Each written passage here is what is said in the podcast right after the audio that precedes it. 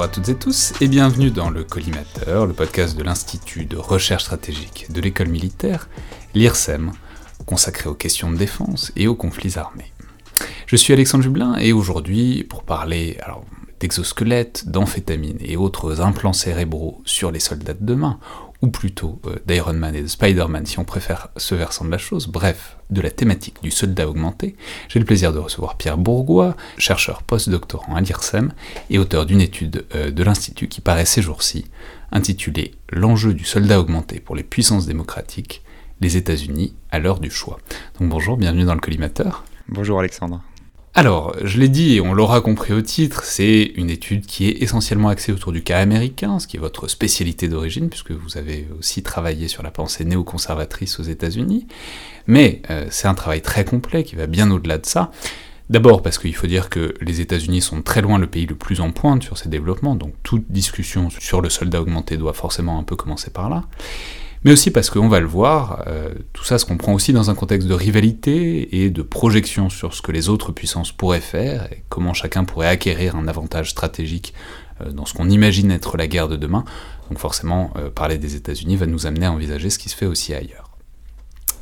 Alors, euh, c'est évidemment un thème qui est très conceptuel, très éthique et philosophique même, et c'est bien normal comme on va le voir, mais il me semble que ce sont des discussions qui justement souvent se situent un peu dans l'abstraction, euh, comme c'est peut-être un peu le cas du rapport, par exemple du comité d'éthique sur la défense, euh, sur cette question du soldat augmenté, qui est par ailleurs une très bonne lecture, dont, dont, il a été beaucoup question en septembre dernier quand il a été publié.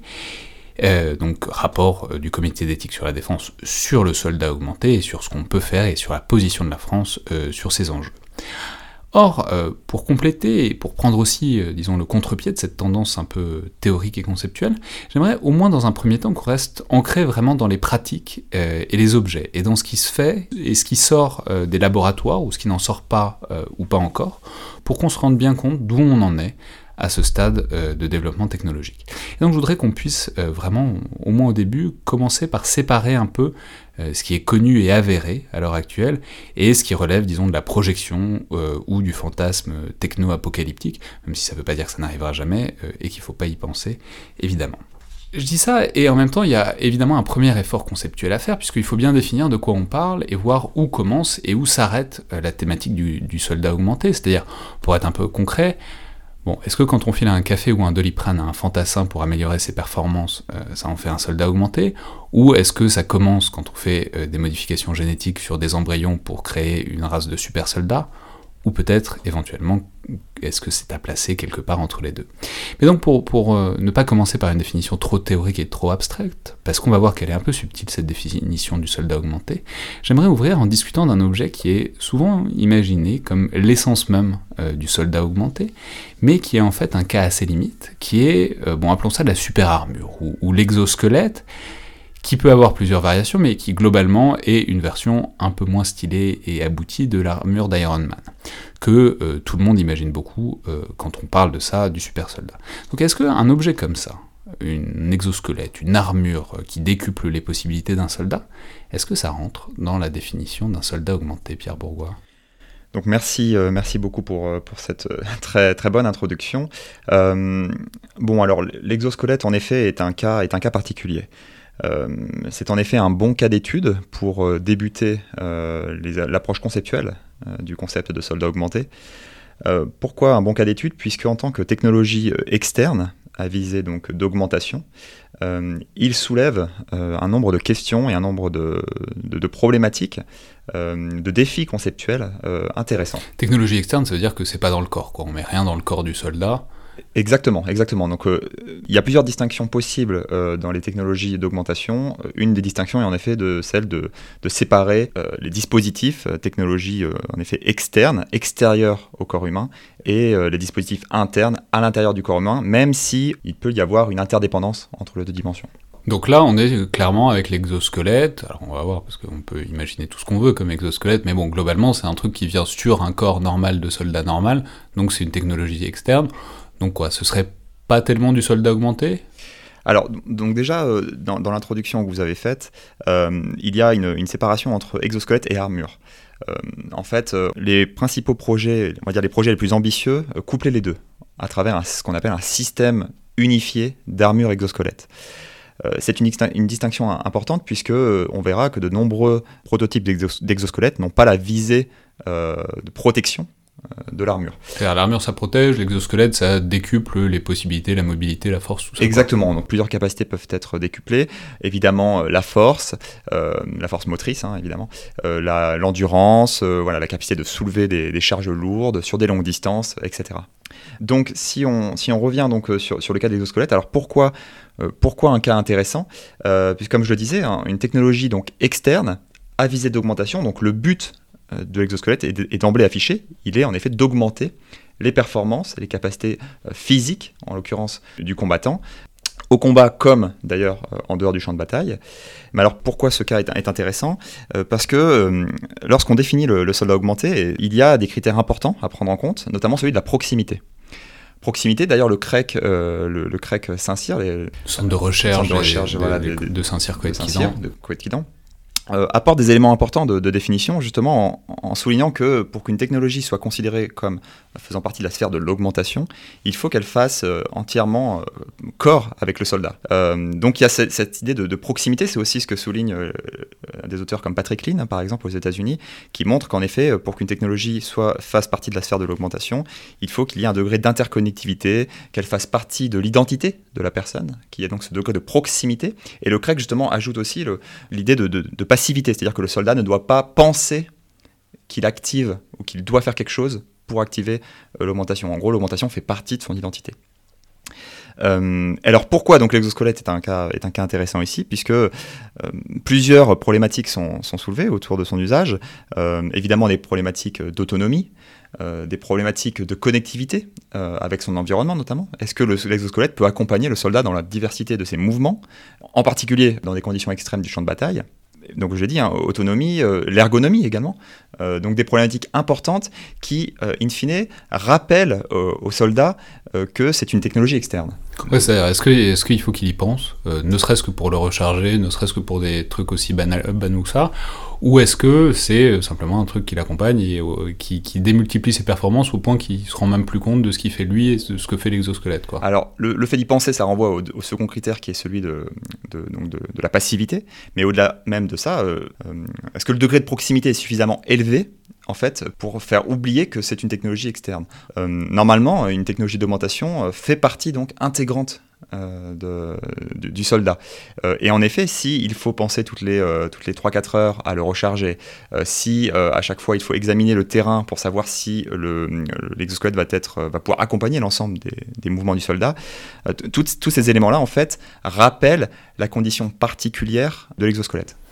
Donc c'est vraiment une sorte de symbiose quoi entre le corps humain et euh, l'équipement qui permettra. Alors après on verra euh, tout ce que tout ce qu'on peut mettre dans l'humain, euh, ce qui est aussi une autre question, enfin qui du coup rentre plus facilement dans la définition du soldat augmenté. Mais alors on va quitter une seconde l'exosquelette parce qu'il y a un autre cas qui peut permettre de penser ça. C'est par exemple le, cas de, la vision.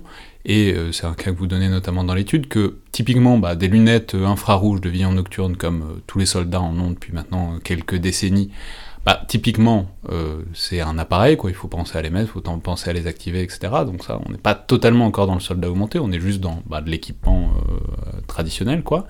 En revanche, bah, si on imagine par exemple une lentille connectée ou une lentille euh, qui aurait des propriétés de vision particulières, euh, de décuplement, là, euh, on entre dans un truc beaucoup plus en symbiose avec le corps humain, on entre dans la catégorie habituelle qu'on commence à percevoir du soldat augmenté.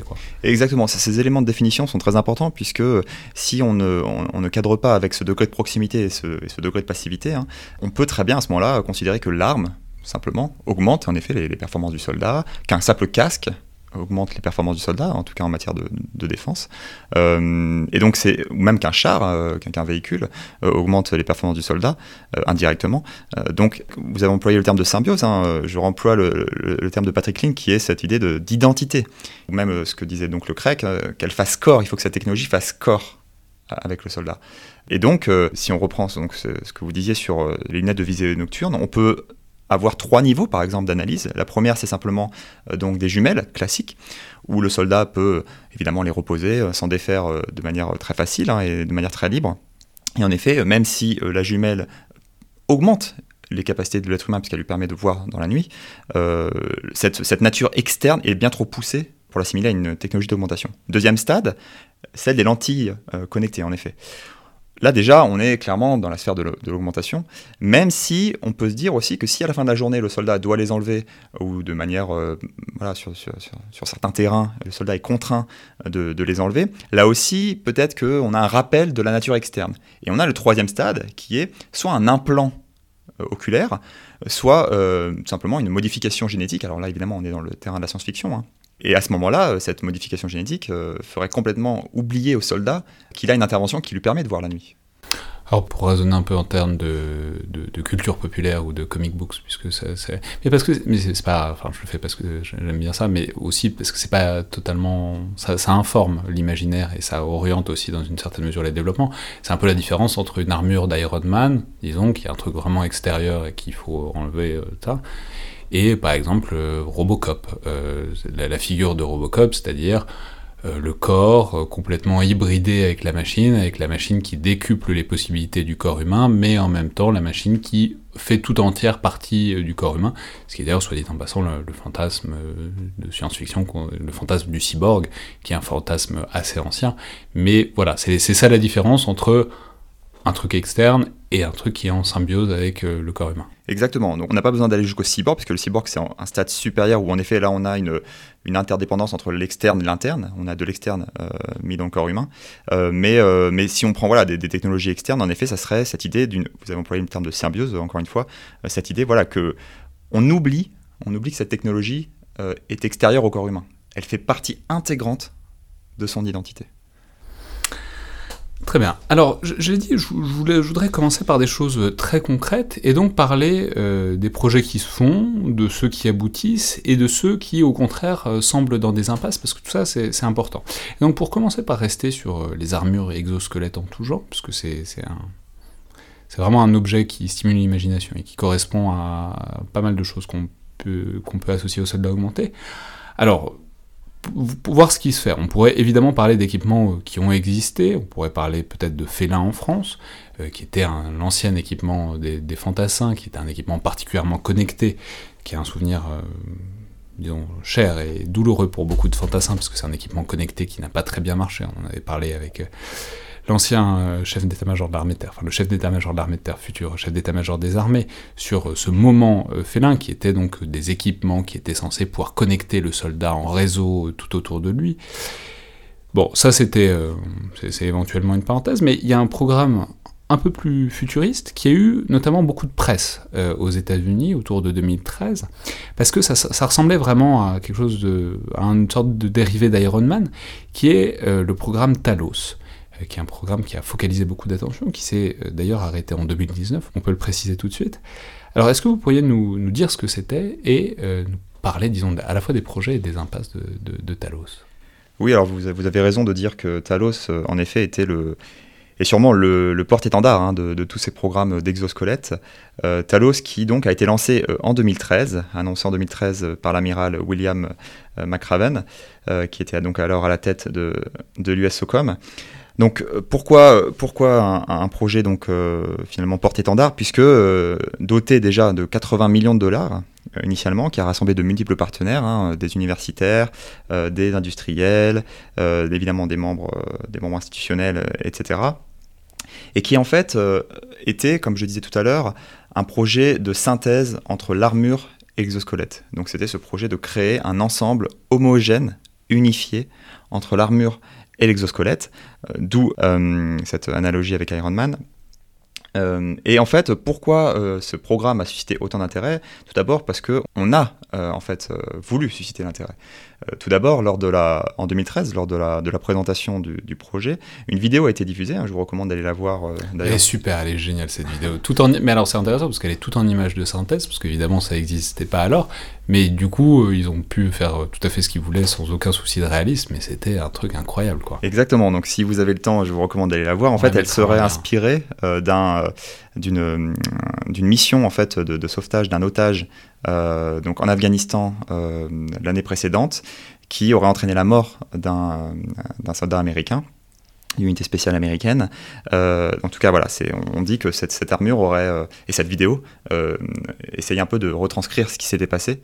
donc on voit en effet un, soldat équipé de l'armure, la future armure En, en gros, il y avait des types qui étaient retranchés dans un truc, et il fallait bien pénétrer par une voie d'accès unique, et en gros, le premier qui a pénétré par la porte, on s'est fait, tirer dessus par tous les types qui étaient retranchés à l'intérieur de manière assez logique. Et donc là, la vidéo qu'on voit, c'est une sorte de fantasme de qu'est-ce qu'on pourrait faire, qu'est-ce que la technologie euh, aurait pu euh, permettre à ce type. Et là, on voit le type euh, en enfin, l'image de synthèse, donc de cette armure, du type qui défonce la porte, de tout le monde qui lui tire dessus et ça, et ça lui fait rien, quoi.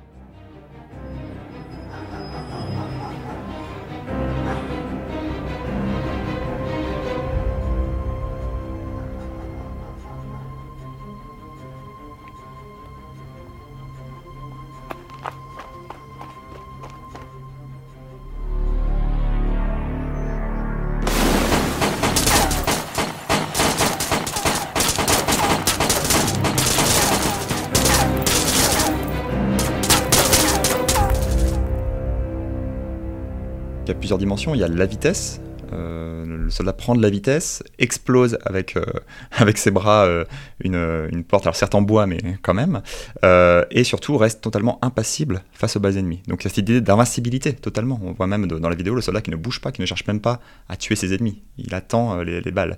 donc évidemment, là on est, on est dans, dans l'exagération. Mais au-delà de ça, on avait Barack Obama, hein, le président de, de l'époque, qui lui-même, là aussi je vous recommande d'aller voir, lui-même en fait plaisante sur, sur le fait que les États-Unis étaient en train de développer Iron Man, euh, en disant justement qu'il allait, euh, allait décoller. Euh. Today I am joined by researchers who invent some of the most advanced metals on the planet, designers who are modeling prototypes in the digital cloud, folks from the Pentagon who help to support their work. Uh, basically, I'm here to announce that we're building Iron Man.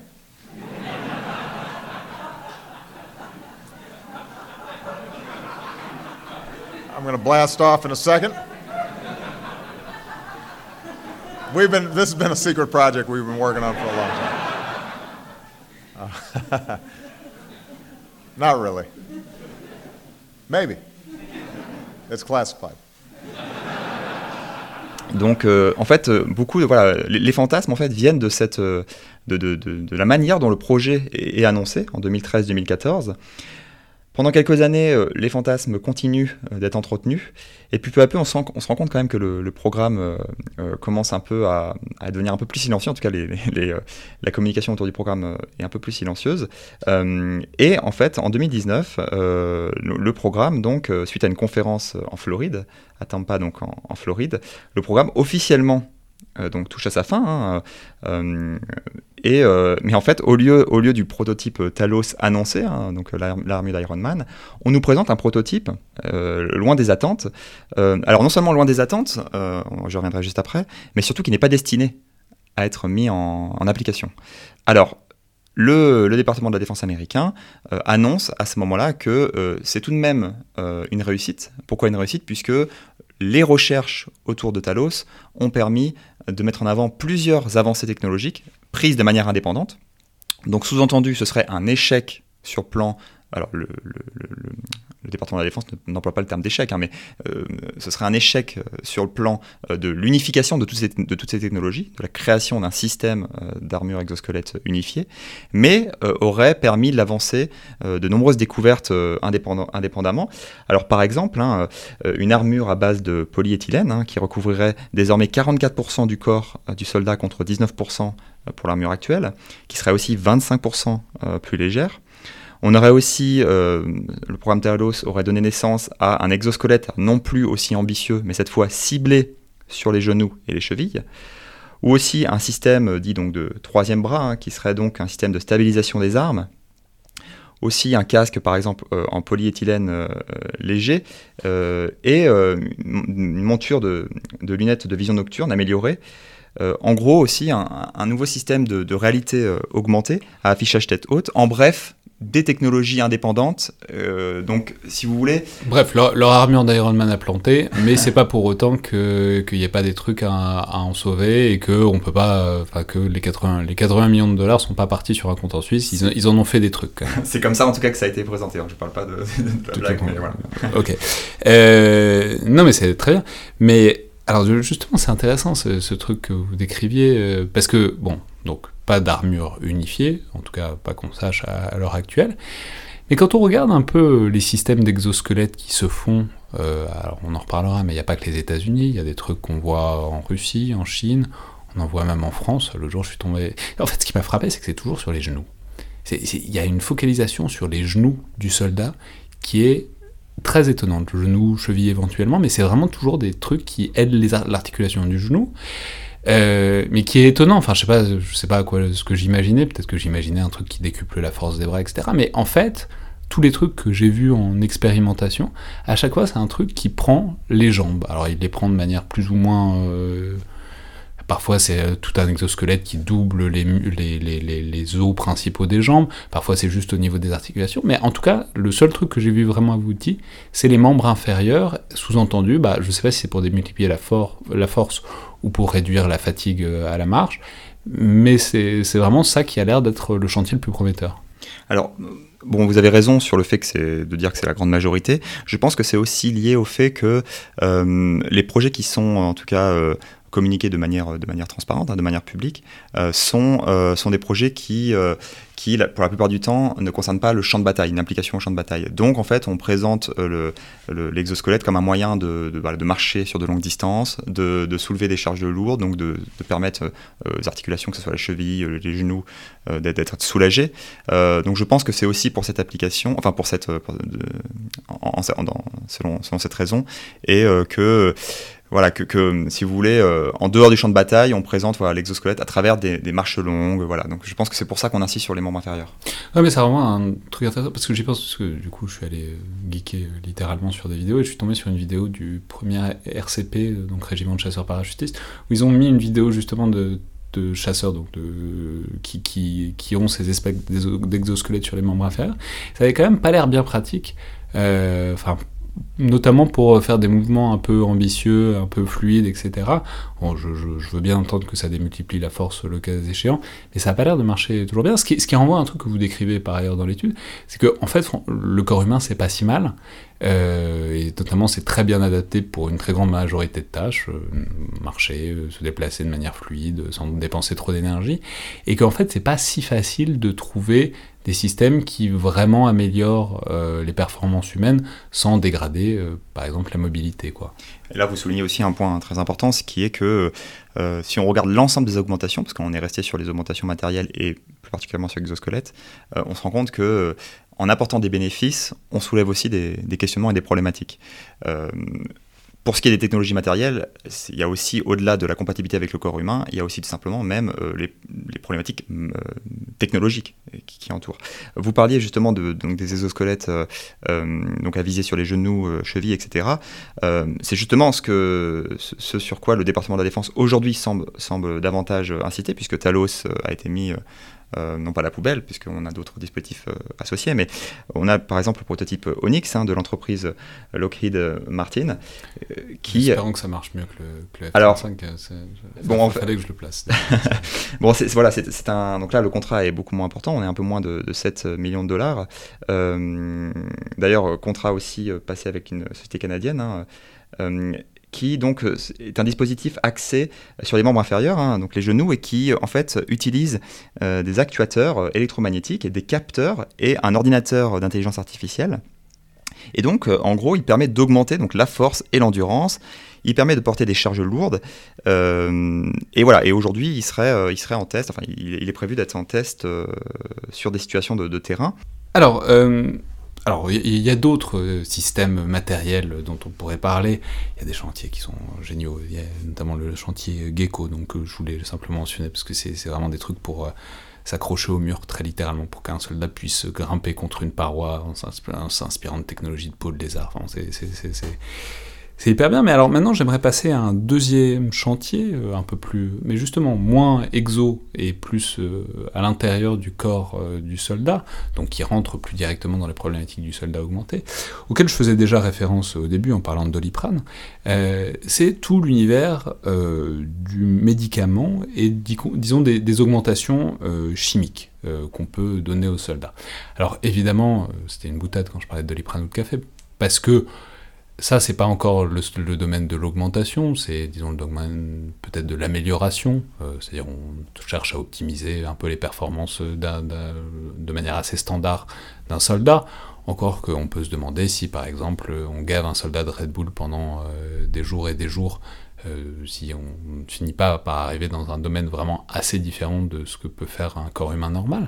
Mais il y, a un certain nombre de substances qui existent depuis assez longtemps euh, dans les armées, qui sont assez mythiques, dont peut-être le plus, le plus célèbre et le plus ancien, c'est une amphétamine qui est la dexédrine. Euh, donc est-ce que vous pourriez simplement nous, nous, le présenter rapidement? Parce que c'est quelque chose qui existe au moins depuis la Seconde Guerre mondiale et euh, qui clairement a été utilisé assez massivement, euh, au moins dans la deuxième moitié du XXe siècle. Oui, bah en fait, vous, soulignez la catégorie plus générale des amphétamines, hein, donc utilisées notamment par l'armée allemande avec la pervitine, hein, qui d'ailleurs aurait, euh, selon certains auteurs, aurait permis l'efficacité de l'armée allemande en 1940. On a, a plusieurs exemples hein, donc, par l'armée américaine d'usage d'amphétamines, que ce soit donc pendant la Seconde Guerre mondiale, la guerre de Corée, la guerre au Vietnam ou encore la guerre du Golfe. Vous avez employé donc la hein, cette fameuse, euh, donc c'est une dextroamphétamine, euh, plus connue sous le terme de GoPills, euh, qui donc a été bannie de l'armée américaine en 91 et qui a été réintroduite peu après, donc à l'occasion des conflits dans les Balkans amphétamine qui, euh, qui donc pose des, problématiques importantes. Hein, des problématiques en, gros, ça, supprime la fatigue, quoi. ça permet de... C'est ça, ça augmente la vigilance, euh, ça vous permet de, passer des jours euh, sans avoir l'effet de la fatigue, hein, clairement, mais ça soulève des problématiques importantes, c'est toujours ce qu'on disait tout à l'heure, hein, sur un bénéfice qui entraîne de nombreuses complications, des, problématiques notamment, donc évidemment, d'insomnie, qui peut avoir des, des conséquences importantes, d'augmentation du rythme cardiaque, notamment. Euh, et donc euh, c'est pour ça que l'armée américaine a notamment euh, de plus en plus s'est tournée de plus en plus vers un psychostimulant, hein, donc le modafinil, notamment utilisé sous le terme de Provigil, qui donc... Alors celui-là il est assez mythique, hein, j'en ai déjà entendu parler plein de fois, parce qu'apparemment il semblerait que c'est vraiment assez miraculeux comme truc, c'est-à-dire c'est... les effets, enfin je, je, sais pas pourquoi j'en ai entendu parler, mais, mais c'est les effets des amphétamines et euh, la suppression de la fatigue, mais sans aucun effet secondaire, euh, paraît-il. Alors, il y a des études sur les effets secondaires, mais c'est vrai qu'on peut schématiser de manière générale euh, comme on prend les bénéfices, par exemple de la dexédrine, hein, que vous avez cité tout à l'heure, sans les inconvénients principaux associés, qui est augmentation du rythme cardiaque, insomnie, etc. Donc, évidemment, là, on se rend compte des, de, de, pourquoi de l'intérêt en fait autour, de, autour du modafinil. Donc modafinil qui, est, qui serait en tout cas en usage dans un certain nombre d'armées, notamment occidentales. Qui a été utilisé pendant la guerre en Irak euh, par, l'armée américaine, oui. Mais alors, là où c'est intéressant, c'est que donc ça, on est dans toute la catégorie des euh, stimulants, des, augmentateurs de, de, performance. Euh, mais il y a aussi un certain nombre de, choses qui sont là pour a posteriori, notamment en vous lisant, j'ai appris qu'il y avait on, est un peu en plein, en plein cours de pharmacie, mais il y, a le propanolol pour euh, les stress post-traumatiques qui supprimerait un certain nombre des effets euh, de stress post-traumatique. Donc euh, on mesure bien l'intérêt, spécialement quand on a des générations entières qui rentrent par exemple de la guerre en Irak, Qu'est-ce qu'on a d'autre comme type de, disons, de pharmacopée qui, qui intéresse les armées? Alors on a par exemple, en effet, donc vous parliez donc, du propanolol, hein, qui est un bêta-bloquant qui vise justement à diminuer les, les troubles du stress post-traumatique, hein, dont on sait les, les, conséquences euh, après les conflits notamment. Euh, on a aussi par exemple l'anxiolytique, euh, euh, qui là aussi euh, euh, s'avérerait efficace pour lutter contre la peur et donc pour impacter la perception des souvenirs et des mémoires traumatiques, en effet. Alors, ensuite, euh, troisième catégorie en quelque sorte, euh, plus subtile peut-être, euh, plus futuriste aussi que, tous ces médicaments, et que j'ai découvert en, vous lisant, c'est les différentes perspectives de stimulation électrique, voire d'implant, pour euh, stimuler, augmenter peut-être la concentration, peut-être les capacités d'apprentissage. Alors automatiquement, j'ai imaginé la scène dans Matrix où, euh, où Keanu apprend, apprend le kung-fu en, en, téléchargeant un, package euh, sur l'ordinateur. Mais c'est évidemment pas, c'est évidemment un peu plus embryonnaire que ça. Mais qu'est-ce que c'est, disons, ces perspectives de tripoter un peu le cerveau des soldats pour augmenter leur performance en effet, on a eu une, explosion en des, recherches, notamment euh, au sein de la DARPA hein, aux États-Unis, euh, sur euh, sur ce qu'on appelle les neurosciences, hein, tout simplement, où en fait on se rend compte qu'il y a deux principales catégories de dispositifs. tout d'abord les, dispositifs sans, sans intervention chirurgicale, donc qui ne nécessitent pas donc d'entrer dans le corps humain, donc qui serait considéré comme externe, hein, si on reprend la distinction qu'on a fait tout à l'heure. Donc on met des petites plaques électriques sur le crâne pour stimuler. Même à travers un casque, par exemple. Vous pouvez à travers un casque, donc on a un système par exemple de, de casque à ultrasons, fait, qui vient stimuler certaines zones du cerveau pour accroître la vigilance, euh, calmer euh, le, les émotions, etc. Euh, donc en fait, sans intervention, et d'ailleurs la DARPA se vante de, pouvoir effectuer des recherches qui seraient beaucoup moins problématiques puisqu'on ne viendrait pas intervenir à l'intérieur du corps humain. Et on a un deuxième type donc de, de, de catégories de, recherche euh, sur les dispositifs neuronaux, où là, et, bon, ça, prête plus à polémique, hein, c'est euh, donc des interventions à l'intérieur du corps humain avec des dispositifs de neurostimulation électrique hein, qui visent donc à, à, améliorer, donc, par exemple, l'apprentissage des soldats, qui visent à, à travers des puces implantées dans le cerveau, à créer une interface homme-machine. tout à l'heure, on parlait de, la thématique du cyborg. Hein. On a la Brain Initiative au sein de la DARPA, et c'est euh, l'idée quoi Qu'on pourrait transmettre une information au cerveau par une puce Alors en fait, c'est euh, vous avez par exemple euh, cette idée qu'on pourrait par exemple télécommander. alors ça peut être un bras télécommandé, mais ça pourrait être une arme par exemple, ou même euh, ah, un drone, par exemple. Ah, ça, donc ce serait dans l'autre sens, ce serait le cerveau qui commanderait un truc à la puce, qui le retransmettrait dans le monde physique extérieur. En fait, les deux, les deux, sens, les deux sens, c'est-à-dire qu'on pourrait aussi imaginer un drone euh, donc aérien qui euh, prend des images du champ de bataille et qui donc les, les, les, envoie donc connectés à une puce implantée dans le cerveau. Donc c'est voilà, cette interface homme-machine. Il, faudrait que la puce sache comment transmettre des images à l'intérieur du cerveau. Alors c'est ce qui est justement est en, est en train d'être développé. on a une, une multitude de, de possibilités euh, donc sur euh, donc la DARPA justement encore une fois insiste là-dessus cette idée que euh, on comprendrait désormais comment transférer l'information donc via de, l'ordinateur au cerveau et donc l'être humain serait capable de l'interpréter. Évidemment, ça nous renvoie encore une fois à la thématique du cyborg. Ouais, et, et on sait si ça marche euh, alors, euh, qu'est-ce que, vous, entendez par ça marche? Bah, Je sais pas, est-ce qu'on sait si, euh, si c'est concluant? Par exemple, la, DARPA a réussi à faire, à, travers donc, un bras bionique, une personne atteinte d'un handicap, a réussi à télécommander un bras bionique et à avoir la sensibilité, donc à retrouver le toucher à ah, travers C'est-à-dire que les, capteurs, les, capteurs du bras bionique l'envoient au centre de la, du, toucher dans le cerveau exactement. et du coup la personne... La neurostimulation, exactement. Ouais, donc euh, on sait quand même faire des trucs euh, déjà. Et encore une fois, c'est d'ailleurs c'est ce que je dis toujours, et peut-être que j'aurais dû commencer par là, c'est que lorsqu'on parle de cette thématique, je pense qu'il faut vraiment distinguer euh, ce qu'on a aujourd'hui hein, et, les perspectives. Et on peut, et ces deux, les deux, les deux sujets sont, sont importants puisque il est important de débattre des conséquences aussi de ce qui pourrait potentiellement advenir. Bah alors justement, ça nous amène peut-être être un quatrième domaine, disons, c'est, il faudrait faut dire un mot quoi de, de tout ce qui est génétique. Alors évidemment, c'est le cœur de beaucoup de fantasmes, euh, surtout qu'on est désormais dans un monde où ça coûte que quelques dizaines d'euros d'envoyer un échantillon de salive à un laboratoire euh, sur Internet qui va séquencer votre génome et vous dire euh, votre degré de proximité avec la famille royale anglaise. Donc on, voit que c'est le séquençage du génome, c'est quelque chose qui coûte plus très cher, qui est très facilement accessible. Mais bah, je sais je dois avouer que je, vois mal comment ce serait applicable. C'est-à-dire, a priori, on ne sait pas vraiment modifier le génome d'un sujet adulte. Euh, donc, à moins de modifier des embryons, euh, je vois pas très bien comment on pourrait euh, vraiment avoir des applications militaires aux modifications génétiques. Mais peut-être que vous allez m'éclairer là-dessus. Vous avez raison de dire que pour l'instant, on est totalement dans le domaine de la science-fiction. Euh, je reprendrai une citation de mon objet d'étude, hein, qui était lors de ma thèse de Francis Fukuyama, qui est aujourd'hui considéré comme un des principaux opposants aux perspectives d'homme augmenté d'une manière générale, qui disait justement que euh, l'ingénierie génétique était la biotechnique la plus révolutionnaire de toutes. Révolutionnaire évidemment, puisque, et c'est pour ça que ça entretient tous ces fantasmes, c'est qu'avec de, de, l'intervention génétique et de la modification génétique et cellulaire et, de l'ADN, on peut penser à tout, mais aussi à n'importe quoi. Euh, c'est-à-dire qu'on peut très bien imaginer euh, créer un homme qui courrait euh, trois fois plus vite, créer... des travaux, par exemple, qui sont faits... enfin, des travaux. il y a un intérêt sur, par exemple, le, saignement. Créer, par exemple, un, sang qui, qui, ne saigne, qui ne coulerait pas autant. sur l'alimentation du soldat aussi, pourquoi pas intervenir sur ses besoins euh, en matière de protéines, etc.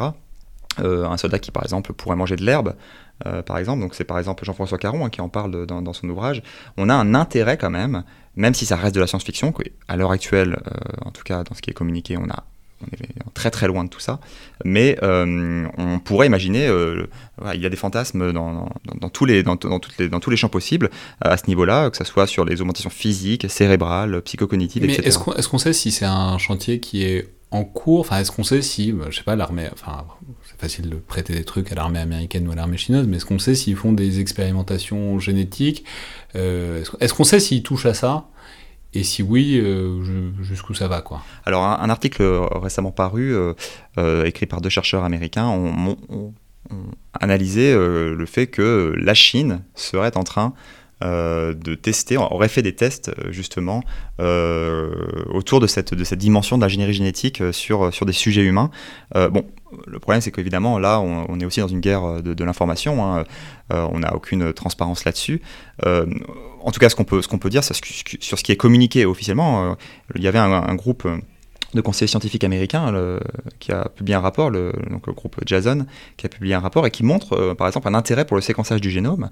Euh, donc en fait, c'est plutôt par petites bribes, comme ça, où on se rend compte que il y a un intérêt bah, oui, c'est-à-dire on voit bien un séquençage du génome, ça permettrait déjà de, voir, ouais, et puis peut-être de sélectionner certains soldats qui auraient déjà un génome euh, qu'on pourrait analyser comme étant plus favorable. Même si on n'est pas encore sur le modifié, ça permettrait, disons, de pousser l'analyse et la sélection des soldats au moins. C'est ça, et puis aussi euh, euh, s'intéresser à la compréhension de l'ADN et du séquençage, c'est la première étape.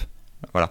Encore une fois, je pense qu'il est important quand même de, de voilà, de de, déstructurer un peu tout ça et de, se, de, considérer que pour l'instant on en est encore, euh, c'est encore des, perspectives de science-fiction, mais il est important de, réfléchir quand même aux conséquences que ça pourrait avoir. Oui, mais on voit bien qu'on est en quelque sorte sur un gradient entre ce qui existe déjà euh, depuis longtemps, c'est-à-dire euh, les amphettes, ce qui existe à peu près aujourd'hui avec des doutes, c'est-à-dire les exosquelettes sur les genoux, et puis ce qui est de l'expérience type implants cérébraux et ce qui est du fantasme, pour l'instant en tout cas type ADN. dans le soldat augmenté, il y, a, quand même toute la palette des couleurs euh, qui bon, pose aussi une question sur l'unité de cet objet d'étude, c'est-à-dire euh, c'est pas pareil de discuter de trucs qui existent aujourd'hui et de savoir comment on les emploie, et de euh, trucs complètement apocalyptiques. Exactement, c'est pour ça que euh, généralement, et c'est ce que je fais lorsque par exemple j'ai une communication, je commence toujours par euh, définir l'objet d'étude parce que parce qu'évidemment, il faut s'entendre sur de quoi, on parle et que c'est évidemment pas la même chose de prendre un médicament que d'avoir une modification cellulaire.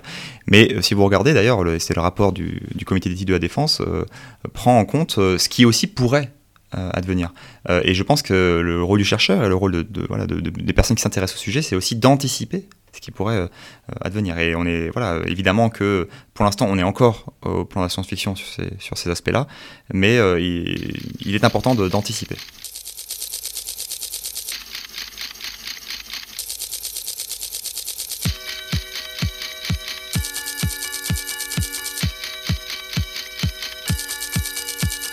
efficient, logical, and practical, using to the best of our abilities. Designing, adapting our mentalities, improving for a better way of life.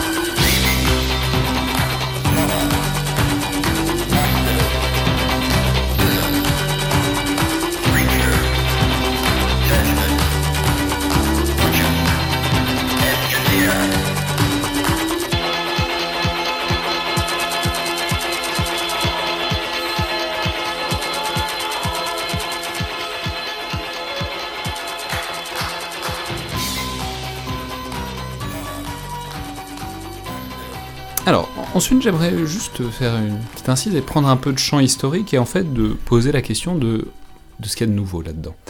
Euh, ce que je veux dire, c'est qu'il n'y a pas besoin d'être un grand historien militaire pour savoir que Pour ce qui est de la pharmacologie, les gens qui vont se battre consomment à peu près depuis toujours des produits pour améliorer leur performance et pour ne pas se faire tuer, tuer plutôt qu'être tué.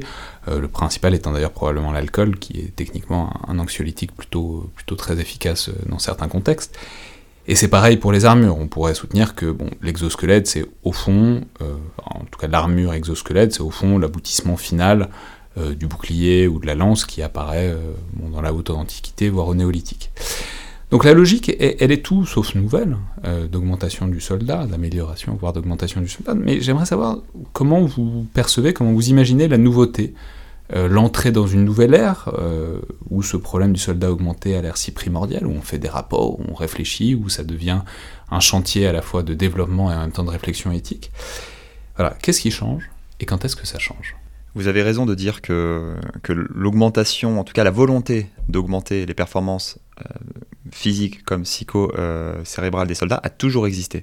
Vous avez un ouvrage par exemple de Lucas Kamensky qui montre justement euh, comment au cours de l'histoire militaire, les armées ont toujours essayé, via la drogue, ça peut être des feuilles de coca, l'opium, de la morphine, euh, des psychotropes, etc. les armées ont toujours essayé, les forces armées ont toujours essayé d'augmenter en fait les performances des soldats. Mentionnons, soit dit en passant, que le LSD tel qu'on le connaît actuellement est tout à fait un produit. Alors ça existait déjà, c'est enfin, du seigle ergoté, le, le, produit existe dans la nature, mais c'est entièrement un produit de, développé par l'armée américaine pour augmenter les performances des soldats. Vous avez en effet une multitude de, substances qui, peut, qui, ont, voilà, qui ont été utilisées. Il faut dire en effet fait qu'il y a un point de rupture. Euh, et ce point de rupture, c'est euh, c'est ce qu'on appelle la révolution technoscientifique euh, de ces 20-30 dernières années. alors on a un rapport hein, très controversé. écrit sous l'égide donc de la National Science Foundation aux États-Unis, écrit par Rocco Ebenbridge, et donc qui, encore une fois, un rapport très controversé, qui justement montre que ça serait la convergence des NBIC, hein, pour nanotechnologie, biotechnologie, euh, sciences de l'informatique et sciences cognitives, euh, qui aurait euh, bouleversé les, les perspectives d'augmentation euh, donc voilà, donc Donc c'est quoi C'est années 90, années 2000 Voilà, c'est fin, fin, 90, début 2000. Alors le rapport est 2002, euh, où on a vraiment voilà une. On peut, il ne s'agit pas de dater euh, forcément. Le rapport est 2002, mais on va pas forcément le dater. C'est simplement que voilà, on a au cours des trois dernières décennies, voilà, on a vraiment une, une, une révolution voilà technoscientifique qui en fait fait basculer la sphère de l'augmentation dans une dans une dimension tout autre. Alors maintenant, j'aimerais aborder en alors à la fois euh, les avantages euh, peut-être que vous nous direz, mais aussi et surtout les, problèmes et les questions euh, que pose le phénomène, puisque évidemment tous ces rapports, toute cette attention qui est portée autour du soldat augmenté, c'est souvent sur un mode un peu déploratif, ou en tout cas sur un mode de, vouloir alerter sur les dangers que ça peut, que ça peut poser. Évidemment, il y a plein de problématiques dont on va sans doute euh, parler, mais j'ai presque envie de les laisser de côté euh, dans un premier temps. Alors d'abord parce que je pense que c'est aussi une question un peu de conviction personnelle sur ce qu'est un homme, sur ce qu'est un soldat et sur ce qu'on peut euh, leur faire ou pas. Et ensuite parce que euh, sur cette question, la, position française est très clairement exprimée dans l'avis du comité d'éthique de la défense, dont j'ai déjà parlé, qui est, une lecture intéressante. Mais en fait, j'aimerais commencer presque par les autres types de problèmes, c'est-à-dire par euh, les apories de ces améliorations, par les impasses ou les difficultés presque purement militaires euh, qu'elles risquent de présenter. Alors c'est toujours difficile parce qu'on imagine les, problèmes de, choses qui n'existent pas encore, mais on peut quand même faire des hypothèses. Et euh, l'une des premières que vous relevez qui m'intéresse beaucoup, c'est en fait à l'échelle presque organisationnelle, c'est-à-dire ce que ça risque euh, de poser concrètement comme euh, question de gestion des ressources humaines quoi, dans les armées, de savoir ce qu'on ferait de soldats qui sont foncièrement différents des autres, et de comment on gère ça bah, dans une institution comme l'armée. quoi. Oui, donc euh, bah, vous avez raison. Hein, euh, on, a, euh, on a en effet des, risques importants sur le plan opérationnel induits par le, soldat augmenté. Alors, bon, de manière générale hein, et de manière très schématique, on peut, on peut distinguer deux principales options. la première option, ça serait que dans la mise en application, hein, dans l'usage des technologies d'augmentation, des moyens d'augmentation, l'armée n'augmente qu'une partie des soldats. et donc à ce moment-là, on aurait évidemment des risques de tension, d'inégalité très fortes, euh, on aurait euh, des conséquences importantes hein, sur l'efficacité euh, de l'institution militaire, une perte de, donc de, cohésion. Là où c'est intéressant, c'est qu'en même temps, l'institution militaire, de manière traditionnelle, gère la différence. C'est-à-dire, on sait qu'il y a des sélections, on sait qu'il y a des unités dites d'élite, des commandos, etc. Mais ce que vous dites, c'est que c'est pas exactement la même chose d'avoir des gens dont on sait qu'ils ont des performances particulièrement exceptionnelles, voilà, parce que c'est eux, et d'améliorer seulement que, que soit l'institution qui en améliore seulement certains quoi. Mais c'est oui, je vous dirais que c'est exactement la même chose dans la société. La société reconnaît aussi des qualités, des professions hein, sont, sont parfois en adéquation avec, avec certaines qualités. Il y a des différences naturelles hein, euh, entre, entre les individus, mais pas liées à la nature humaine.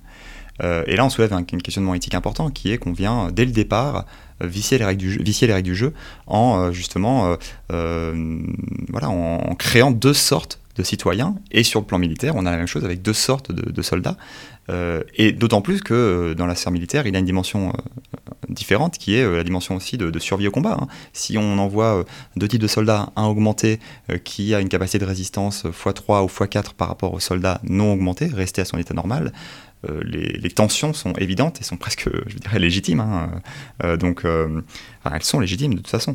Alors du coup, ça pose la question de comment on organiserait le truc. Enfin, même, voilà, est-ce qu'on fait des unités de super soldats tous ensemble qui sont, qui sont copains entre super soldats et du coup, ça pose peut-être des problèmes à l'échelle du bataillon, du régiment, voire de, l'armée, hein, du corps d'armée en général ou est-ce qu'on met un peu des super soldats un peu partout pour augmenter les performances de chaque unité, mais peut-être au détriment de la cohésion quoi. Et donc là, oui, en effet, ça, renvoie au second point qui est la deuxième possibilité, c'est que euh, les forces armées décident de créer en fait d'augmenter simplement les soldats au sein d'une même unité et donc de créer ce que vous disiez une, sorte d'unité d'unité d'élite. Mais finalement ça déplace le problème ça, ne fait que déplacer le problème puisque en fait on aurait donc des rivalités entre unités avec des unités augmentées euh, donc qui auraient de meilleures performances euh, sur le champ de bataille et donc des, euh, unités restées à leur état à leur état naturel. Et donc voilà.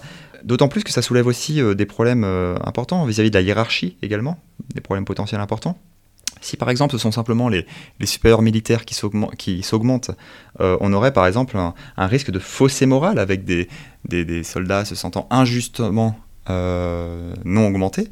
Et à l'inverse, si euh, on augmente seulement les soldats, on aurait potentiellement des soldats qui se sentiraient supérieurs et qui refuseraient d'obéir à leurs supérieurs hiérarchiques qui eux sont restés à leur état, à leur état naturel.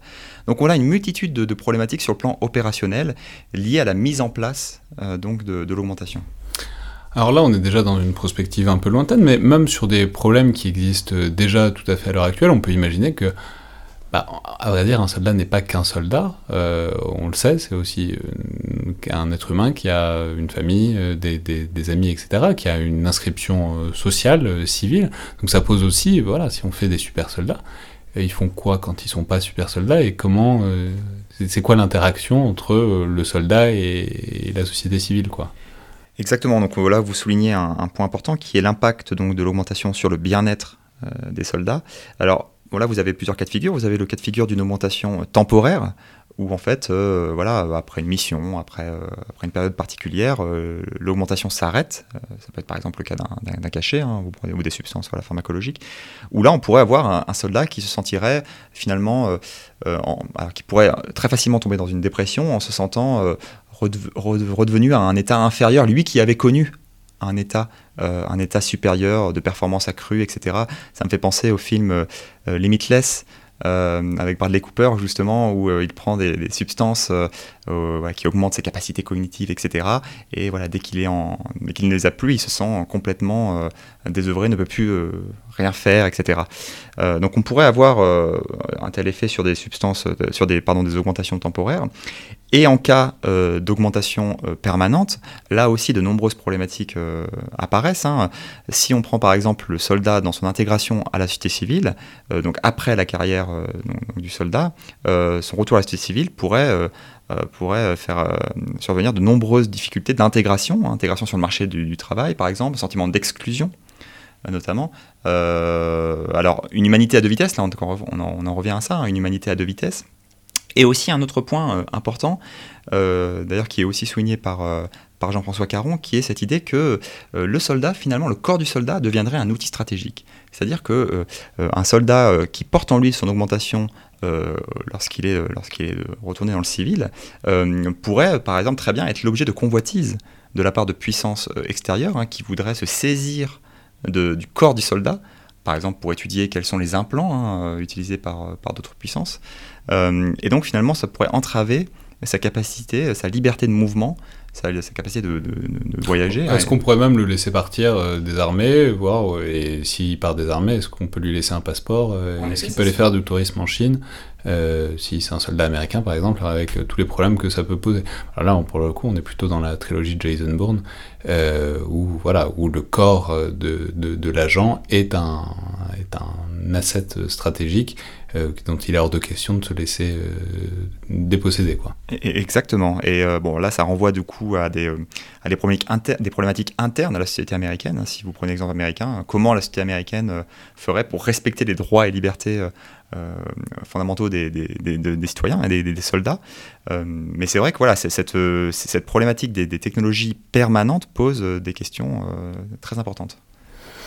Ouais, alors maintenant, si on élargit un peu le spectre, peut-être à l'échelle, disons, stratégique et à l'échelle des conflits, vous, soulignez aussi que ça pose le problème d'une dissymétrie entre puissances. On conçoit que, alors, je l'ai dit, votre étude est essentiellement axée sur les États-Unis, mais on conçoit que, euh, voilà, tout le monde ne serait pas capable de, de s'y lancer avec les mêmes moyens, et donc des conséquences euh, que ça peut avoir sur un conflit lui-même, que des soldats de certains pays soient perçus comme supérieur, voire euh, invulnérable.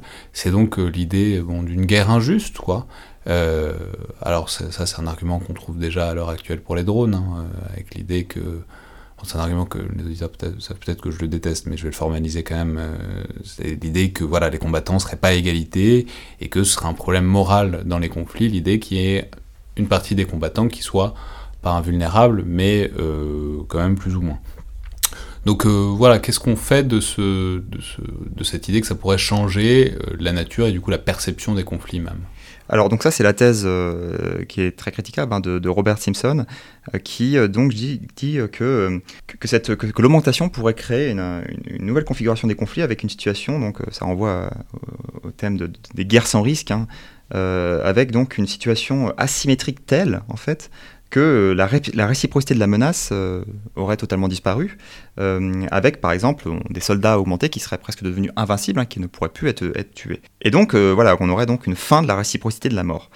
là encore une fois, je recite Jean-François Caron qui va à l'encontre de cette théorie, et je le rejoins sur ce point, sur le fait que, en effet, être augmenté ne signifie pas, pardon, être invincible. Euh, et, euh, et, donc, euh, les, soldats augmentés ne pourront toujours être, être tués. Et donc, la réciprocité de la mort n'aura pas disparu. Donc là, Robert Simpson, selon moi, fait fausse route. on a aussi, donc, ce que vous disiez, hein, c'est une analogie avec les drones, c'est ce risque d'effet contre-productif, finalement, ce fameux retour de bâton. Hein. donc cette idée que finalement, ça pourrait être, l'augmentation pourrait être mal vue euh, très mal, pourrait être, serait probablement mal vu d'ailleurs euh, par, euh, les forces ennemies, et finalement susciter davantage d'attaques en retour, des attaques finalement plus meurtrières, susciter finalement une forme d'union des, populations ou des, forces armées ennemies face finalement à l'inhumanité euh, de, des technologies. Mais c'est exactement ce Non, mais c'est-à-dire c'est les guerres dissymétriques, quoi. C'est plus on augmente la dissymétrie, plus on augmente euh, aussi en retour, disons, les, les, réactions à cette supériorité euh, militaire. Exactement. Donc c'est une, c'est une, une, problématique importante.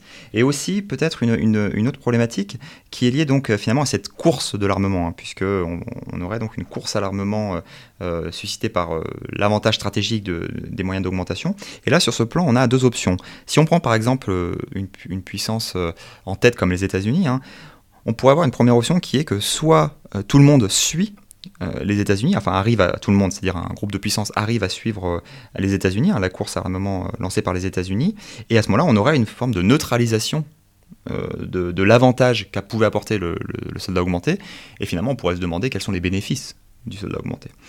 Le deuxième plan, c'est euh, la deuxième option, ça serait que euh, on aurait donc euh, une, domination totale hein, de, la puissance en tête sur ces questions, hein, en l'occurrence des États-Unis. Et donc on aurait finalement une course à deux vitesses, avec d'un côté des technologies d'augmentation performantes hein, employées par les États-Unis, et de l'autre une forme de course à l'armement low cost voilà, où on pourrait avoir euh, euh, des drogues utilisées à tout va, euh, et en fait qui pourrait là aussi accélérer cet instinct meurtrier de la part de, forces ennemies, etc. Là aussi. C'est-à-dire, on, on a des moins bonnes drogues, donc euh, il faut enfiler plus et un peu de manière désordonnée pour pas être totalement à la rue face à quelqu'un, à une puissance qui aurait une- un soldat augmenté particulièrement supérieur. Exactement, employé de manière non surveillée, euh, sans aucun suivi, etc. Euh, voilà, donc qui serait euh, vendu hein, sur un, ma- un marché noir euh, des, euh, des, des- des- des drogues, hein, par exemple, si on prend l'exemple des drogues, mais ça peut être au-delà. hein. Et donc voilà, on pourrait avoir cette course à deux, à deux vitesses.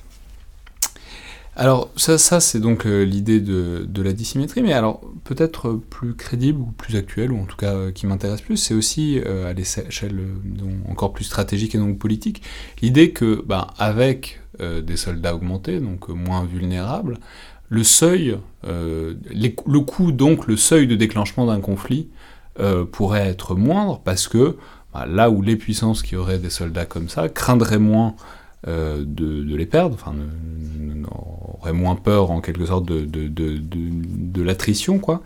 Et effectivement, enfin, on peut dire, il est assez certain que le prix du sang, en quelque sorte, est un des facteurs politiques principaux qui limite les interventions, les conflits euh, d'une manière générale. Donc c'est l'idée que, bon bah voilà, si on, si on fait des super soldats, des soldats qui craignent, qui, qui, qui sont moins susceptibles de disparaître, eh ben on aurait tendance, euh, on aurait plus de motivation à s'engager dans des conflits. Exactement, donc là on est sur les inconvénients, on va dire, en matière de, de conflit armé, hein. Euh, et ça nous renvoie à, la théorie de la guerre juste, cette, euh, cette théorie donc en matière d'éthique de la guerre, et euh, notamment aussi au principe de, donc, du jus ad bellum, c'est-à-dire le, le principe, donc le droit d'entrer euh, finalement en conflit. Et donc cette idée que finalement, comme vous l'avez dit, la diminution du nombre de morts finalement pourrait entraîner une incitation à mener des guerres non nécessaires qui euh, finalement euh, voilà, n'auraient pas été menées auparavant euh, puisque le coût de la guerre était trop important. Et avec cette diminution, diminution pardon, du, nombre de morts, on aurait donc un, désir accru et finalement un désir désinhibé finalement de, faire la guerre. On aurait même une perte du sens tragique de la guerre. Donc voilà, ça cet impact sur, sur l'entrée dans le conflit. Oui, donc ça c'est pour euh, l'entrée en guerre et donc le sens. euh, mais alors peut-être pour revenir à un, échelon plus opératif, plus tactique, on peut dire que même dans la conduite de la guerre, ça, ça- ce soldat augmenté risquerait de poser des problèmes. Enfin simplement parce que, bah, je sais pas, on imagine assez bien. Mais d'ailleurs, je, crois que ça a été plus ou moins euh, assumé ou en tout cas prétendu par certains soldats qui, qui auraient fait des, des crimes de guerre. L'idée que, bah voilà, par exemple, si on prend des drogues, si on prend des amphètes toute la journée, à la fin de la journée, on n'est plus bien lucide et donc ça peut amener à des débordements et donc à euh, même du coup ça se répercute à tous les niveaux, c'est-à-dire même à l'échelle de la conduite des opérations, voire de la conduite de la guerre, ça devient dangereux.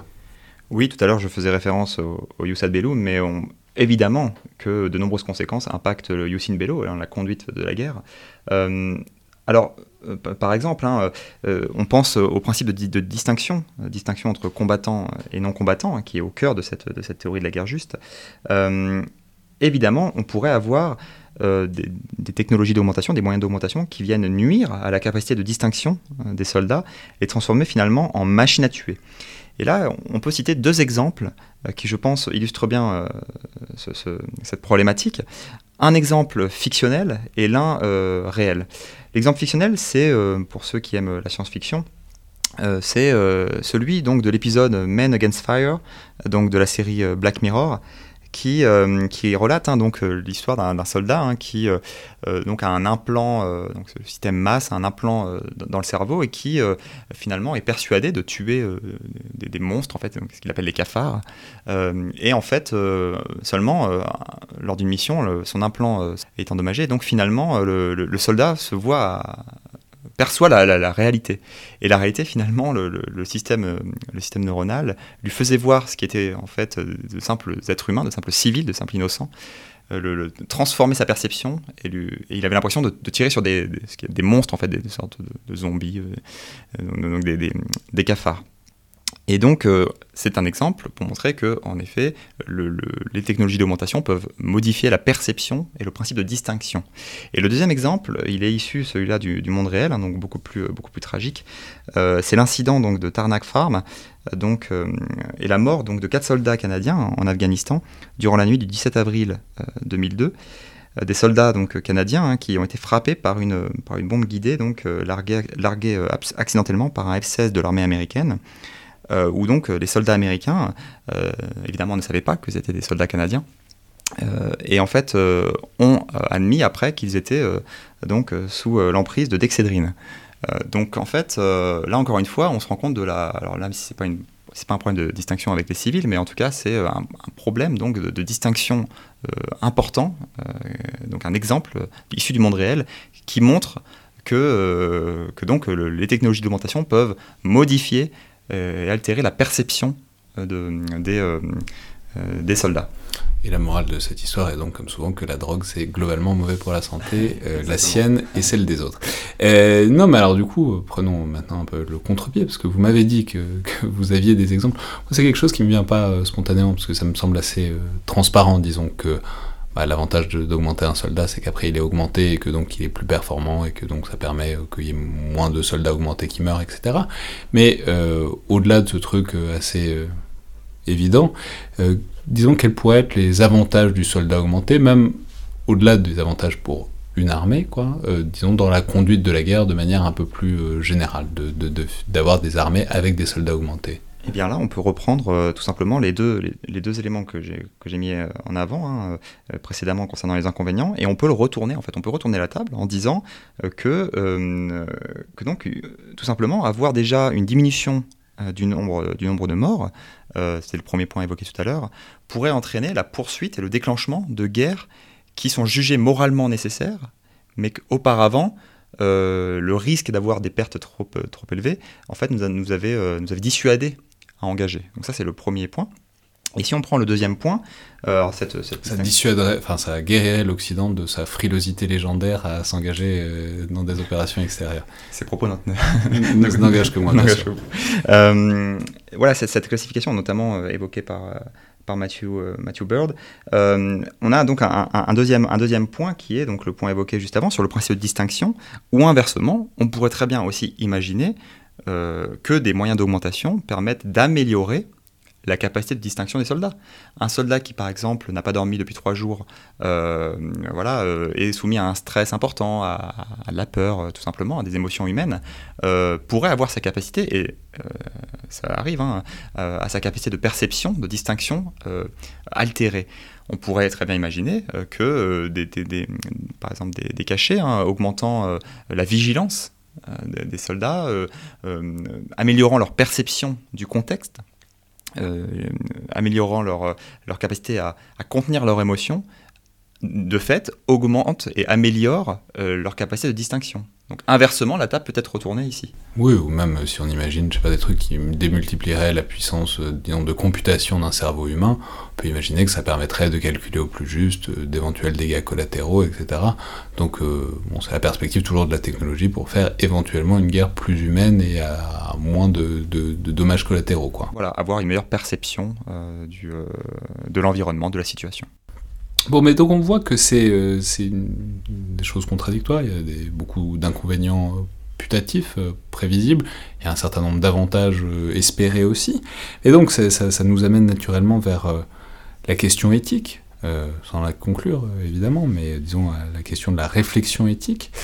Et là, vous notez que les États-Unis, en fait, qui, forment euh, donc l'objet premier de l'étude, je l'ai déjà dit euh, plusieurs fois, témoignent d'un certain retard sur ces questions-là. Enfin, ce que vous montrez, c'est qu'il y a un débat, vous en avez parlé un peu tout à l'heure avec Francis Fukuyama au sujet de, des modifications génétiques, mais bon, c'est un débat qui peut être connecté d'abord un peu avec la question plus large du, transhumanisme, mais en, fait, ce que vous montrez, c'est qu'il n'y a pas exactement de position officielle pourtant du premier acteur de l'augmentation du soldat, à savoir l'armée américaine, sur ce qu'on peut faire, ce qu'on peut pas faire, et euh, ce qu'on se refusera euh, peut-être ou pas à faire à l'avenir. Exactement, et je insisterai sur le, dernier point que vous avez dit, justement, sur le fait que, évidemment, que ça doit être mis en perspective avec le fait que les États-Unis sont la première puissance sur ces questions. Donc, par rapport à, euh, à l'importance de la thématique du soldat augmenté aux États-Unis, on a clairement un déficit de positionnement éthique. Et par rapport également, et c'est euh, ce que j'essaie de montrer, euh, par rapport également au, positionnement de certaines démocraties contemporaines. On se rend compte, au-delà même du positionnement, que les débats se multiplient au sein des démocraties, notamment dans les pays anglo-saxons, hein, euh, donc Grande-Bretagne, Australie notamment, Canada. et la France. La France qui se positionne à l'avant-garde de ces questions avec le, rapport du comité d'éthique, hein, même s'il n'est que consultatif, et c'est une c'est un aspect important.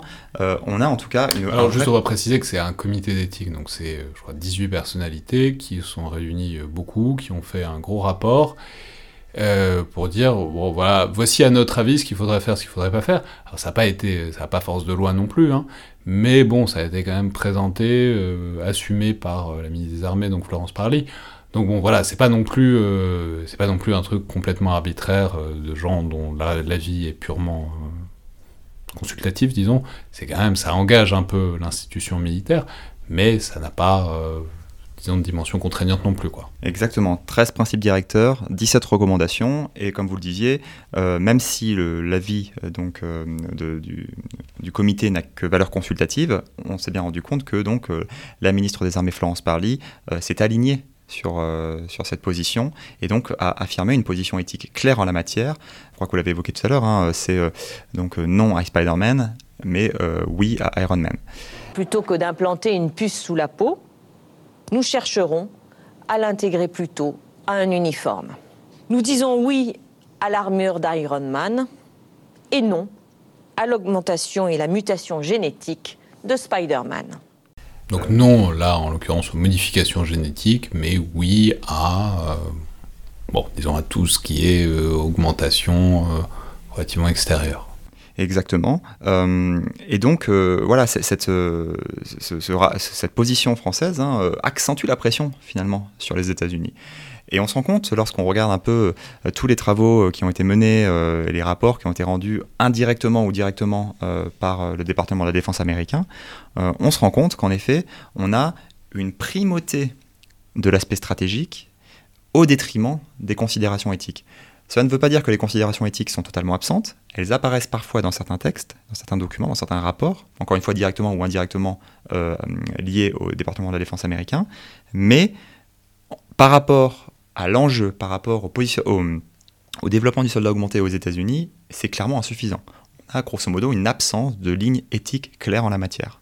Ouais, mais alors, puisque vous en parlez, vous dites que c'est essentiellement mobilisé sur le versant stratégique, il faut peut-être euh, dire un mot pour finir des, autres compétiteurs, des autres grandes puissances, notamment la Chine et la Russie, puisque bon, c'est toujours la Chine et la Russie, en tout cas ces temps-ci, euh, notamment parce que c'est justement largement utilisé comme levier argumentatif par euh, les Américains pour pousser leurs recherches. L'idée que si eux le font pas, bah, il y a quelqu'un d'autre qui va le faire et qu'il faut être prêt qu'il faut éviter toute surprise stratégique pas inutile d'ailleurs de mentionner que la DARPA, dont, on a beaucoup parlé, qui est au cœur de beaucoup de ces expérimentations, a été créée en 57 suite au lancement de Sputnik, euh, qui était déjà la grosse, enfin qui a été la grosse surprise stratégique de l'époque. Donc c'est l'idée que au cœur de l'identité de la DARPA, c'est qu'il faut plus jamais se faire avoir comme ça, il faut plus jamais se faire prendre euh, par, un angle mort comme ça. Donc encore aujourd'hui, c'est euh, la la légitimation, l'argumentation pour, euh, pour euh, ces expérimentations.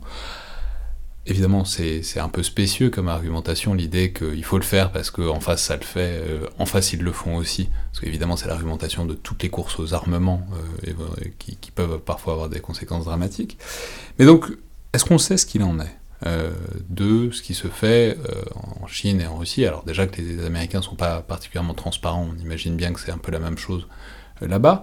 De, ce que j'en ai vu euh, en fouillant un peu sur internet, il me semble que c'est quand même essentiellement des trucs un peu du même tonneau, c'est-à-dire tourner autour, bon, soit de médicaments, mais aussi des accessoires à la mobilité, par exemple, toujours les trucs sur les genoux, du fantassin, euh, c'est ce qu'on voit en Russie, on voit ça un peu en Chine aussi. Voilà, est-ce qu'on sait un peu, beaucoup, ce qui se fait dans les autres grandes puissances et les compétiteurs, disons, du, du bloc occidental sur ce genre de choses? Alors non, on ne le sait pas beaucoup, et c'est justement ce qui suscite en fait la crainte, euh, notamment des États-Unis, euh, d'un décrochage euh, technologique sur ce plan-là. On sait un peu, bon par exemple, si on reprenait l'exemple de, l'exosquelette, hein, on a des, programmes hein, qui, sont connus, hein, le programme Norinco en Chine ou le programme Ratnik en Russie, mais en fait, au-delà des, exemples précis, il faut, je pense, regarder les, lignes, euh, les lignes, euh, les positionnements en fait. Et si vous regardez par exemple, alors là on sort du cadre strict euh, de, du soldat augmenté, mais si vous regardez la, la déclaration de Vladimir Poutine, hein, euh, qui avait affirmé en 2017 que la puissance euh, qui deviendra le, donc, le leader en matière d'intelligence artificielle sera donc la, puissance qui dominera le monde. En fait, on a quand même une, volonté euh, d'apparaître, une, une, sorte de tech guerre. Je reprends un terme utilisé notamment en relations internationales. on a donc vraiment une volonté de la part de puissances aux intérêts parfois antagonistes, hein, et souvent antagonistes, euh, de se positionner en tête des progrès technologiques importants, que ce soit l'intelligence artificielle, euh, ou, euh, voilà, ou évidemment donc, le soldat augmenté. Donc je, dirais que finalement les exemples précis pour le moment importent peu. Euh, certains exemples, en tout cas, euh, suffisent pour l'instant à susciter euh, les craintes, et c'est l'absence de d'exemples précis qui aussi suscite ces craintes. Mais je, voilà, pense qu'il faut s'intéresser avant tout au positionnement, au positionnement qui transparaissent, aux lignes affichées, c'est-à-dire que les déclarations d'intention sont déjà un truc en soi, d'abord parce que ça donne une indication, et puis aussi parce que ça produit euh, des réactions et des effets retours, par exemple de la part des États-Unis. Évidemment, mais là aussi est le piège, c'est-à-dire que dans cette course, il ne faut pas oublier, euh, et on n'en a pas beaucoup parlé de contenu euh, éthique, hein, notamment ce soulevé euh, donc par le comité d'éthique de la défense, c'est que cette course à l'armement ne doit pas se faire au détriment au sein des démocraties des enjeux éthiques. Et il est évident que les démocraties doivent respecter, doivent instaurer et doivent euh, tout faire pour mettre en place des, règles éthiques importantes euh, et ne pas se déroger à ces principes. Et c'est là tout le piège. C'est là tout le piège. Les États-Unis, pour l'instant, le département de la défense américain insiste sur la dimension stratégique qui prend le pas sur cette dimension éthique. En France, euh, le positionnement donc, était d'abord de, voilà, de, de fixer un cadre, de fixer un cadre éthique. C'est-à-dire, en quelque sorte, en France, on fixe le cadre avant même de se lancer dans les expérimentations. Aux États-Unis, on aurait tendance à expérimenter euh, largement avant de fixer le cadre. Bon, c'est un petit peu caricatural de, raisonner comme ça, mais, euh, mais en tout cas, voilà, il faut, euh, je pense qu'il faut garder, garder à l'esprit que cette course à l'armement ne doit, ne, doit, voilà, ne doit pas se faire au détriment des considérations éthiques. Et c'est là tout l'enjeu. Voilà, c'est cette articulation entre démocratie et, euh, et, euh, et phénomène d'augmentation militaire euh, qui doit être questionné sous cet angle éthique, juridique, politique, de nombreuses considérations qui entourent, qui sont au cœur de, de ces démocraties et qui doivent être prises en compte dans, dans, dans ce phénomène d'augmentation. Très bien. Merci beaucoup Pierre Bourgois. Merci à vous. Alors je rappelle donc le titre de cette étude de l'IRSAM, l'enjeu du soldat augmenté pour les puissances démocratiques, les États-Unis à l'heure du choix. Alors je ne sais pas si elle sera déjà parue au moment où on diffusera ce podcast, mais ça devrait être dans les jours qui, viennent ou plus tard en tout cas. Et euh, sinon, je, ne peux que renvoyer euh, au, rapport final du comité euh, d'éthique de la défense, qui est librement accessible sur Internet très facilement sur le site du ministère des Armées. C'est une lecture facile, rapide, je crois que ça fait une quinzaine de pages, mais qui euh, expose très clairement les principes euh, principaux. Et puis je peux renvoyer aussi vers une autre euh, très bonne étude, un focus stratégique de l'IFRI, écrit il y a quelques mois par Jean-Christophe Noël, qui est déjà venu dans ce podcast, les auditeurs s'en souviendront peut-être, qui prend la chose avec un angle un peu différent, qui est intitulé À la recherche du soldat augmenté, espoir et illusion d'un concept prometteur, qui est aussi une excellente lecture sur ce sujet, évidemment disponible sur le site de l'IFRI. C'était donc euh, le Collimateur, le podcast de l'Institut de recherche stratégique de l'école militaire. Je vous rappelle que vous pouvez nous faire part de vos remarques et commentaires par mail à collimateur.tirsem.fr ou sur les réseaux sociaux de l'IRSEM et que vous pouvez toujours noter et commenter le podcast sur, Apple Podcast ou SoundCloud ce qui est euh, toujours autant apprécié, c'est ce qui permet au podcast de continuer toujours sa croissance, comme il reste le fait que vous parliez autour de vous euh, à des gens qui pourraient être intéressés par les différents formats de l'émission. Merci à toutes et tous, et à la prochaine fois.